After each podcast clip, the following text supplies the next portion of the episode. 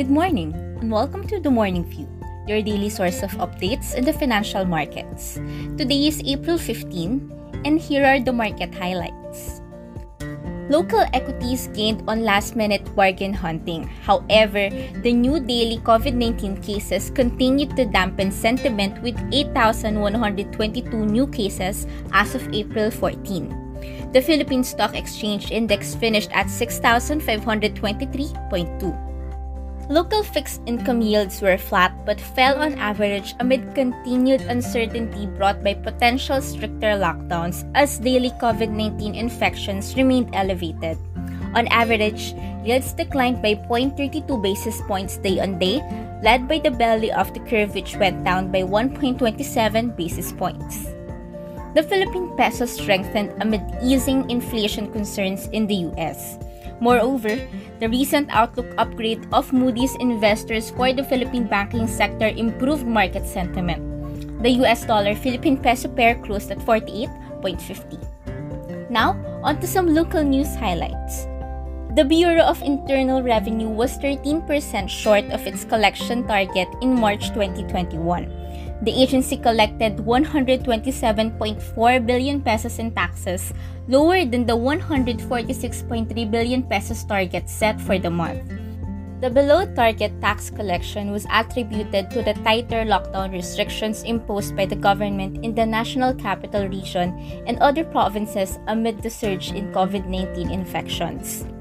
We turn our spotlight of today over to MegaWorld, which reported a net income of 10.6 billion pesos in 2020, a 45% decline from the year prior. The company saw its revenues decline 35% to 43.5 billion pesos with rental income and real estate sales declining 23% and 42% respectively. Meanwhile, at the overseas markets, US equities were mixed but mostly declined as investors took profit after stocks reached new all-time highs. The Dow Jones closed at 33,730.89, while the S&P 500 closed at 4,124.7. European equities went up mildly as positive corporate earnings and further development on the vaccine front came in the French government started distributing Johnson & Johnson doses across the country.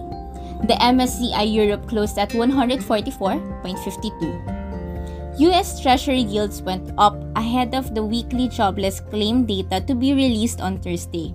Expectation is for it to fall to 700,000 from 744,000 in the week prior.